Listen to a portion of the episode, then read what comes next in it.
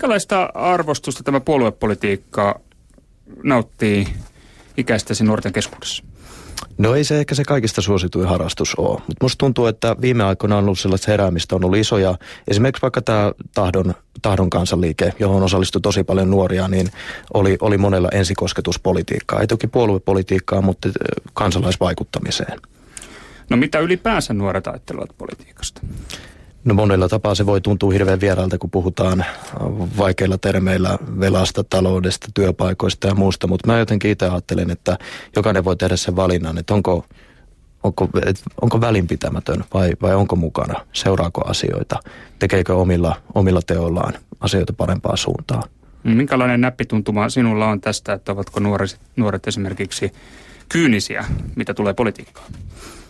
No ehkä monet on menettänyt uskonsa siihen, että politiikalla voidaan, voidaan vaikuttaa, mutta ehkä sitten tällaiset, niin kuin toi, toi tahdon kampanjan läpimeno tai, tai nyt toivottavasti tulevissa vaaleissa moni herää siihen, että voi aidosti vaikuttaa siihen äänestämällä sen suuntaan, mutta eihän äänestäminen ole ainoa tapa olla yhteiskunnassa mukana tai politiikassa mukana. Se on toimiminen järjestöissä, paikallistasolla. Ähm, uskon myös semmoinen yhteisöllinen tekeminen, ravintolapäivä, tämän kaltaiset asiat. On myös ikään kuin poliittista toimintaa, jolla siis parannetaan oma, oman lähiyhteisön elämää ja olemista. Eivätkö nuoret usko demokratiaan, kun he äänestävät laiskasti? Nuorethan ovat laiskoja äänestäjiä. No mä itse asiassa tekisin niin, että mä laskisin äänestysikärajaa. Se olisi tapa tuoda se äänestäminen vielä, kun ollaan esimerkiksi lukioissa ja amiksissa, niin, niin tavallaan saavuttaa ne nuoret, että hei, nyt on mahdollisuus äänestää, käykää äänestämässä, järjestää paneeleita, keskusteluita ja muuta.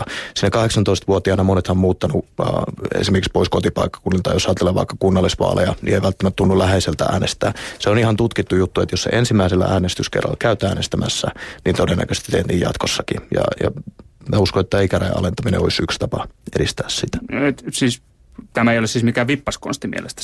Ei, se on myös, myös osa, tapa ottaa nuoria vahvemmin mukaan päättämään siitä, että mihin tämä yhteiskunta on menossa. Että sellaiset ehdokkaat, jotka puhuu nuorille tärkeistä asioista menestyskuntavaaleissa, eduskuntavaaleissa ja, ja erityisesti kun meillä väestö vanhenee ja nuorten määrä pienenee, niin on tärkeää pitää kiinni siitä, että myös nämä nuorten ääni kuuluu yhteiskunnassa.